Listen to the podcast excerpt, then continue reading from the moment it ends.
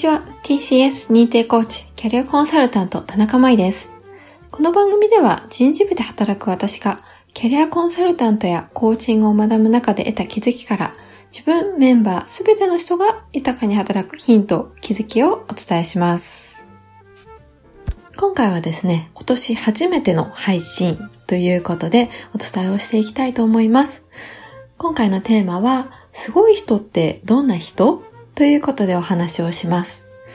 娘がですね、最近よく口にする言葉がありまして、それが、えっと、こんなことできるよ？すごい？っていう風に聞いてくるっていうことでした。私自身が、まあ、母親からよくですね、すごいねっていう風に言われていたからこそ、こう私自身の口癖にもなっている、すごい？という言葉。この言葉を、まあ、娘がこう発するっていうのに気になっている理由っていうのが、まあ、すごいねとか、いい子だねっていう言葉をこう私が投げかけていることで、娘がすごくなければならないとか、いい子でなければならないというふうに自分を決めつけることにもつながるかもしれないなというふうに感じているからです。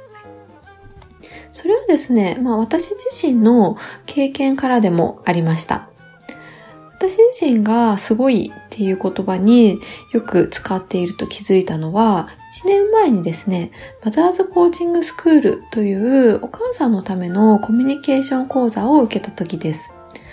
マザーズコーチングスクールを受講した時に、その時受講したコーチから、周りにどんな人だと思われたいですか？というふうに尋ねられて、私はその時すごい人というふうに答えたんですけれども、その後に、すごい人ってどんな人ですか？っていうふうに聞かれて、その時から、なんか自分にとってすごい人ってどんな人なんだろうな？っていうふうに、こうずっと悶々と考えていたように思います。受講してから1年ぐらい経つんですけれども、1年間ずっと考えてきて、こう私なりにすごい人っていうのを定義しようとしたんですけれども、こうなかなかしっくりくる言葉がありませんでした。私にとって、その、例えばすごい人は、じゃあ深く考え続けている人なのか、アウトプットし続けている人なのか、何でも知っている人なのか、努力し続けてる人なのか、運動神経がいい人なのか、テキパキ仕事をこなす人なのか、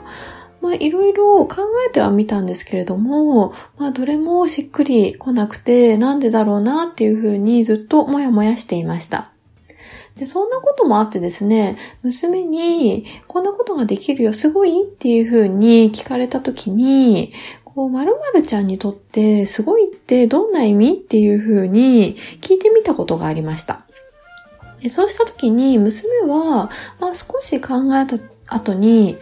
うーん、ママが喜ぶことかなっていうふうに言ってくれたんですね。で、その時に、ああ、そうか、というふうに、すごく腹落ちした自分がいました。それは、私は、そのすごい人になりたかったわけではなくって、こう、すごいと言ってくれる時のお母さんの笑顔が見たかったのだな、っていうことをその時に気づきました。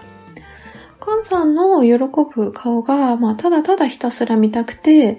じゃあ自分がそのすごい人になれば、たくさんの笑顔のお母さんに出会えるから、っていう、そのまあ逆に言うとお母さんの悲しむ顔を見たくなかったのかもしれないなっていうふうにも思っています。そう思うと、こう言葉